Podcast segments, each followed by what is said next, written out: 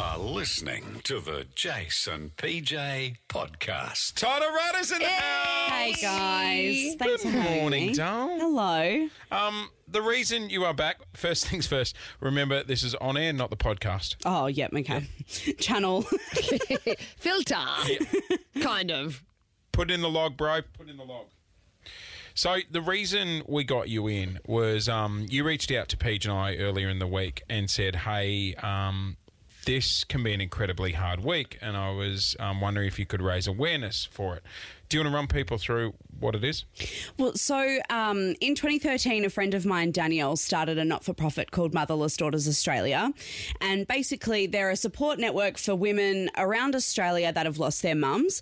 Um, so of the twelve million women in Australia, three... Un, just under four million of them have lost their mums. Wow. And um, that is a boat I find myself in also. Mm. And um, I lost my mum at nineteen, and there's over a million women that lose their mums before the age of forty-four, which I was just astounded by, because it's one of those things you kind of think, oh, it'll never happen to me, that's not going to mm. be me, and then it was me. And um, so through working with this not-for-profit, it's been amazing seeing all these women kind of come out and say, like, I don't have sisters or friends that I can talk to in lieu of my mum, and it's just a really nice kind of community of women that can support each other. And this week they've started, um, this year rather, they've started Uh, Mother Loss Awareness Week, which is for everybody. So anyone that's lost their mum, you don't have to be a woman. And they've started an online campaign called hashtag DrawHerWings, which we want to flood with everyone. It's...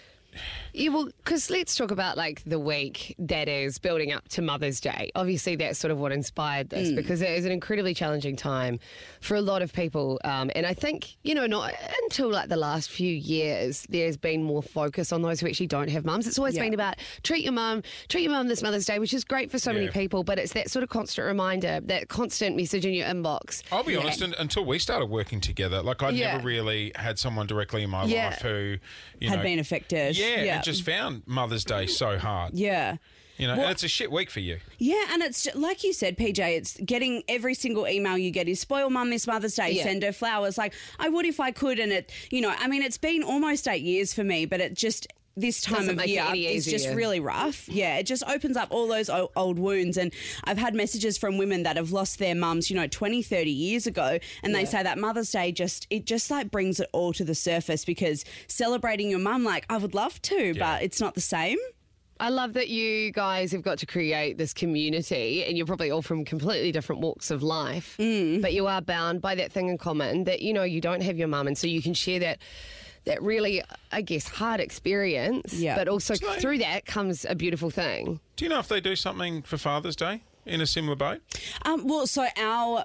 This not-for-profit that I'm yeah. like an ambassador for, yeah. we personally don't, but I, I'm sure that there are charities yeah. and not-for-profits that do support it. Yeah.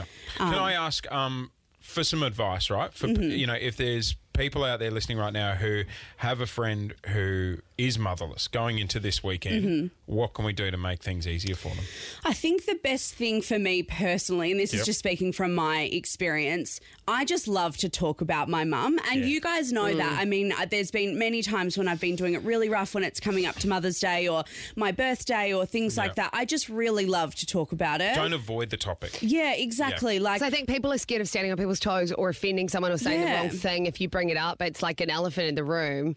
What you're saying is, like, actually talking is the best thing. Yeah. Do you think your mum would be really proud that you got to work with Paige and I? Um, I don't think it is to involve us, Jase. Next question. You think she'd be going, that's my girl? What, she, what, I can't believe she left the show. I think she'd be excited that I left.